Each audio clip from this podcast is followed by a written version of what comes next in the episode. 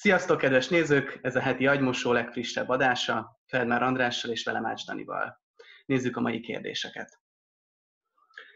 Sziasztok! Egy olyan kérdés érdekelne, hogy mit tegyek akkor, ha a barátom, egy éve vagyunk együtt, azt mondja, hogy biszexuális, és neki szüksége van arra, hogy orálisan kielégítsen egy másik férfit.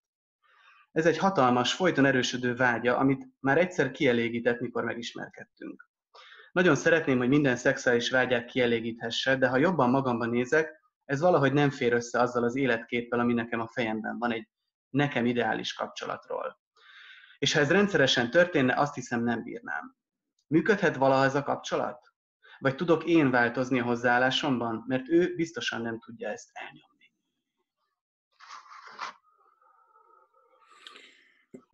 Na jó, Hát ne, nem értek egyet a kérdéssel, úgyhogy először boncoljuk a kérdést.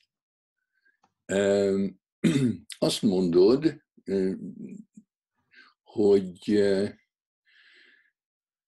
szüksége van arra, hogy orálisan kielégítsen egy másik férfét. Hát ez, ez, ez, ez már magában nem igaz. Ez egy hazugság és nem tudom, hogy ő miért mondja, és te miért hiszed el. Senkinek sem szüksége arra, hogy orálisan kielégítsen egy másik férfit.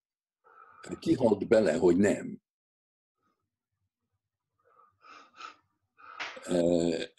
Szükség az azt jelenti, hogy ha az ember nem kapja meg, amire szüksége van, akkor beledöglik. Hát abban nem lehet beledögleni, hogy nem szopok faszt. Tehát itt valami másról van szó. Lehet, hogy szeretne faszt szopni. Jó, hát akkor mondd neki, hogy te is szeretnél faszt szopni, más férfiaknak a faszát, és ő is. Úgy egy más férfinak a faszát, mint a ketten szophatnátok. De hát, hogyha neked erre nincs szükséged, hát akkor neki sincs szexre sincs szüksége senkinek. Lehet szex nélkül élni egy nagyon rendes életet. A szex egy vágy, amire egy csecsemőnek van szüksége, az, az anyja melle. Úgyhogy lehet, hogy a, a barátod az anyja túl korán választotta el, és ő még mindig szokni akar egy testen, amiből tejszerű dolgok jönnek ki, és be akarja pótolni, amitől az anyja megfosztotta. Tehát arra sincs szükség, tulajdonképpen meg kéne siratnia, hogy az anyja túl korán választotta el, és lehet, hogy így akarja megbosszulni magát rajtad is, mert te is egy nő vagy, az anyja is egy nő volt, dühös az anyjára, hát akkor szenvedj te, amíg ő faszt szop.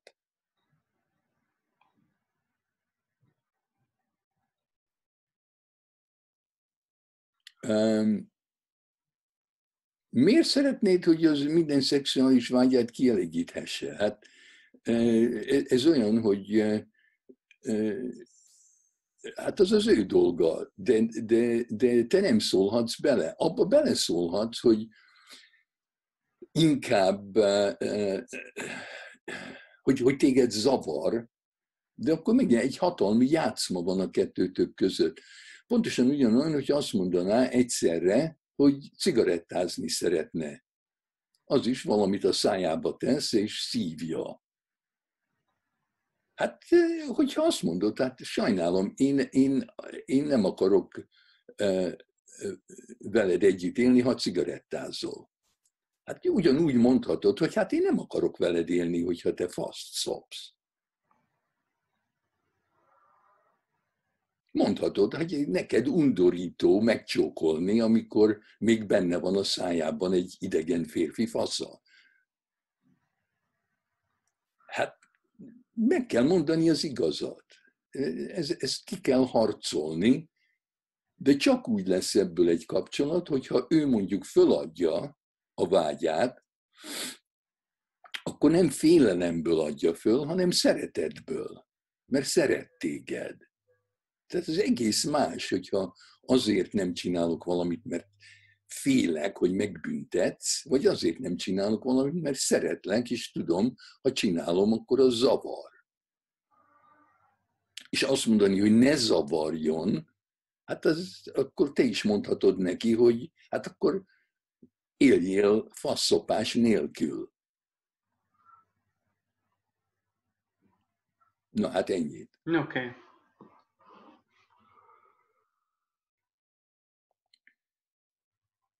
Miért, miért akarunk néha, nem tudom, hogy mindenki, de volt már bennem is ilyen késztetés, hogy, hogy azt, azt honnan hogy azt gondoljuk, hogy ne, nekem kéne változtatni az én hozzáállásomon?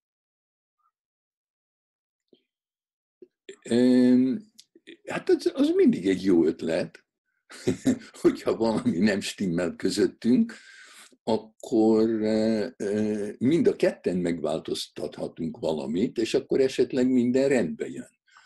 Tehát ha, ha, ha nem vagyok az uralkodó, és te nem vagy a szolgám, vagy te az uralkodó, és én a szolgám, akkor persze, hogy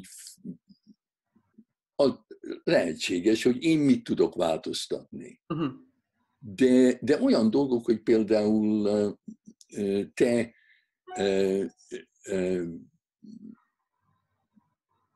másokkal akar szeretkezni, mint velem, ha te vagy a szerelmem, és azt akarod, hogy én nézzelek téged, és örüljek annak, hogy mennyi örömöd van, míg mással szeretkezel, akkor nem kell sokat gondolkodnom azon, mert érzem az egész testemben, hogy nekem ez nem jó. Abban a pillanatban, amikor azt mondanád, hogy na hát miért nem jó neked, és miért nem tudod kinyitni a szíved és az agyad és a mindenedet, hogy örülj annak, amit én proponálok, akkor mondanám, hogy menj a francba. Mert az már a meggyőzés. Meghívhatsz engem mindenféle orgiára, de ha én azt mondom, hogy inkább nem köszönöm szépen, akkor egy tovább egy szót se akarok erről beszélni. Oké. Okay. Azzal a kérdéssel fordulok önhöz, hogy vajon az miért lehet, hogy társalgási szituációkban félelmet, szorongást érzek, aminek nem nyelvi akadályai vannak? Valószínűleg összefügghet az introvertált személyiségemmel. Érdekes, hogy régebben többször is adtam elő improvizatív formában, rap, Ilyenkor száz százalékban magabiztosnak éreztem magam, és gátlások nélkül kiállok a színpadra, sok ember elé, vagy akár egy nagyobb társaságban. Mégis, mikor egy beszélgetéshez kerül a sor, főleg ha nem igazán ismerem a szemét, előjön a félelem szorongás, amitől sokszor a beszédem is zavaros, és ez belső, belső feszültséget, haragot vált ki bennem. Ez is lehet az oka a hangulatváltozásnak? Nézek szembe a félelmemmel, vagy csak fogadjam el? Mi az ön Zsolt kérdése. Hát tegeződjünk, Zsolt. Én nem akarok önözni, meg magázni. Hát attól függ. Te élhetsz egy életet úgy, hogy elkerülöd a beszélgetést. El tudom képzelni, hogy egy rapper vagy, aki nem beszélget senkivel, e-mailen elintézed, hogy hova kell menned, és hogy fizessenek neked, megjelensz, rappelsz, és elmész. Nem kell beszélgetni. De ha szeretnél beszélgetni és élvezni a beszélgetéseken, akkor szerintem gyakorolnod kell. Akkor annyit beszélgess, amennyit csak tudsz. Minden nap háromszor, ötször, több emberrel, és figyelj oda, hogy mi zavar. A, a differencia így első blikre a két aktivitás között az, hogy olyan, mintha én kiállok egyedül mondjuk hegedülni a színpadra, hát akkor én uralom a helyzetet. nem kell odafigyelnem tulajdonképpen másokra, hanem előadom magam. Viszont, hogyha leülök valakivel, hogy együtt játszok zenét vele, mondjuk egy zongoristával, vagy egy, egy másik hegedűssel, vagy egy brácsással, mondjuk egy duettet, vagy egy vonós négyesben beszélgetek a, a, a zenében, hát akkor ez sokkal komplikáltabb, mint, mint egy szólóistának lenni. Akkor egymásra kell figyelnünk, akkor oda kell adnunk magunkat egymásnak, főleg, hogyha nincs kotta és improvizálunk ketten, vagy hárman, vagy